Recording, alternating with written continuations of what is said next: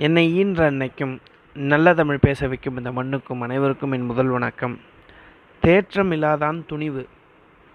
நம்ம வாழ்க்கையில் பார்த்தீங்கன்னா ஒரு சிலர் வந்து ரொம்ப பெரிய அறிவா அறிவாளியாக இருப்பாங்க. ஆனால் ஒரு சில செயல்களை எப்படி தெளிவாக செய்யணும் அப்படின்றது அவங்களுக்கு தெரியாது. ஒரு சிலர் ரொம்ப தெளிவாக இருப்பாங்க.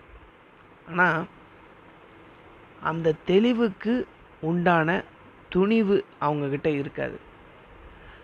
எதையாவது ஒன்று செய்யலை வெற்றிகரமாக செஞ்சு முடிக்கணும் அப்படின்னு கேட்டிங்கன்னா என்னுடைய பார்வையில் தெளிவாகவும் இருக்கணும் அறிவாகவும் இருக்கணும் துணிவாகவும் இருக்கணும் அப்படின்றது தான் என்னுடைய கருத்து. இந்த குழப்பம் வந்து துணிவாக இருந்த சத்ரபதி சிவாஜிக்கே அந்த மாதிரி ஒரு ப்ராப்ளம் வந்துச்சு அப்படின்னு ஒரு சம்பவத்தை அழகாக குறிப்பிடுவாங்க. என்னன்னு கேட்டிங்கன்னா சத்ரபதி சிவாஜி தன்னுடைய படையை கூட்டிட்டு ஒரு நாட்டை பிடிக்கணும் அப்படின்றதுக்காக போகிறார் அப்படி போன சத்ரபதி சிவாஜிக்கு வந்து ஒரு தெளிவு இல்லை அவருக்கு. எப்படி இதை பிடிக்கிறது அப்படின்னு ஒரு தெளிவு இல்லை.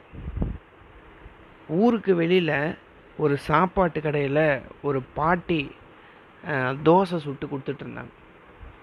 அந்த தோசையை எடுத்துகிட்டு வந்து சத்ரபதி சிவாஜியோடைய தட்டில் வச்சோடனே வேகமாக நடுவில் கை வச்சார் அது ஆப்ப தோசை.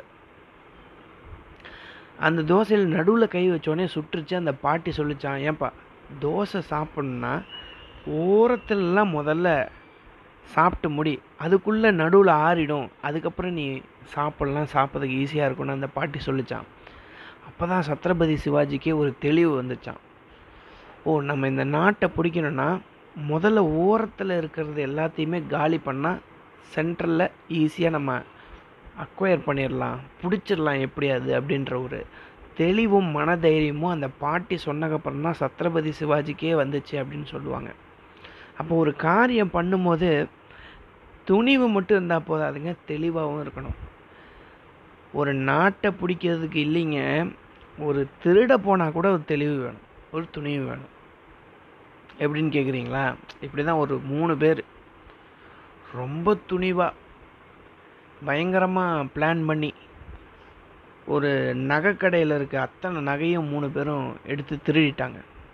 திருடிட்டு மூணு பேரும் உட்காந்து அந்த நகையை பிரிச்சிட்ருக்காங்க அந்த மூணு பேரில் ரெண்டு பேர் வந்து சொல்கிறான் டே நாங்கள் பிரித்து சரியாக வைக்கிறோம். நீ போய் நம்ம எல்லாத்துக்கும் சாப்பாடு வாங்கிட்டு வா போ போ போ அப்படின்றான். அவன் போய் சாப்பாடு வாங்கிட்டு வரான். அதுக்குள்ளே இவனுங்க ரெண்டு பேரும் என்ன பிளான் பண்ணுறாங்க அப்படின்னு கேட்டிங்கன்னா அவன் சாப்பாடு வாங்கிட்டு வர்றதுக்குள்ளே அவன் வந்த உடனே அவனை நம்ம க்ளோஸ் பண்ணிடுவோம். ஏன்னா இந்த நகையை நம்ம மூணாக பிரிக்கணும். நம்ம ரெண்டு பேருக்கு மட்டும் பிரிச்சுப்போம் அப்படின்னு சொல்லி பிளான் பண்ணுறான் அதே மாதிரி அவன் வரான் அவனை கொலை பண்ணுறாங்க கொலை பண்ணி முடித்த உடனே அந்த நகையை ரெண்டு பேரும் பிரிச்சுக்கிறாங்க. சரி நம்ம கிளம்பும் போது அவன் வாங்கிட்டு வந்ததை சாப்பிட்டு கிளம்பிடுவோம் அப்படின்னு சொல்லிட்டு சாப்பிட்றாங்க. சாப்பிட்டு முடிச்சுட்டு மிச்சம் இந்த ரெண்டு பேரும் செத்து போயிடுறாங்க. ஏன்னா அவன் என்ன பிளான் பண்ணியிருக்கான்? இவனுங்க ரெண்டு பேருக்கும் போடக்கூடாதுன்னு சொல்லி அவன் விஷத்தை கலக்கிட்டான். அப்போ திருடின நகை கூட யாருக்குமே சொந்தமாகல கடைக்கே போயிடுச்சு. திருட போகும்போது கூட துணிவு இருந்தால் கூட தெளிவு இல்லாததுனால மூணு பேருக்குமே அது கிடைக்காம போயிடுச்சு பார்த்தீங்களா அதனால் நம்மளோட வாழ்க்கையில் நான் சொல்ல வர கருத்து என்னன்னு கேட்டிங்கன்னா தெளிவாகவும் இருக்கணும் துணிவாகவும் இருக்கணும். இது இருந்தால் தான் ஒரு காரியத்தை நம்ம முழுமையாக செஞ்சு முடிக்க முடியும் அப்படின்னு நான் சொல்கிறேன் இதை ஒரு சின்ன திருக்குறளில் கூட அழகாக நான் சொல்லலாம் இந்த கருத்தை அப்படின்னு நான் நினைக்கிறப்ப எனக்கு கிடைச்ச திருக்குறள் என்னன்னு கேட்டிங்கன்னா ஒளித்த கால் எண்ணாம் உவரி எலிப்பகை நாகம் உயிர்ப்ப கெடும் அப்படின்னு சொல்கிறார் வள்ளுவர். இந்த எலி வந்து ஐநூறு எலி ஆயிரம் எலி கூட்டமாக இருந்தால் கூட அந்த எலினால் ஒரு பகையுமே இந்த பாம்புக்கு வராது. எப்போ கேட்டிங்கன்னா இந்த பாம்பு வந்து உயிர்ப்பை கெடும் அப்படின்னு சொல்கிறாரு இந்த பாம்பு வந்து உஷ்ஷுன்னு ஒரு சத்தம் போட்டால் ஒரு மூச்சு விட்டால் அந்த ஐநூறு எலியும் அப்படியே பறந்து போயிடும். அந்த பாம்போடைய துணிவும் எந்த இடத்துல வந்து அது உஷ்ன்னு சொல்லணுன்ற அந்த தெளிவும் அந்த தெளிவு நமக்கு வந்துருச்சுன்னு வச்சுக்கோங்களேன் ஐநூறு எலி என்ன? கூட்டம் கூட்டமாக எத்தனாயிரம் எலி இருந்தாலும் பயந்து தெரிச்சு ஓடிடும் அப்படின்னு வள்ளுவரே சொல்கிறாரு அப்படின்னா தேற்றம் இல்லாதான் துணிவு.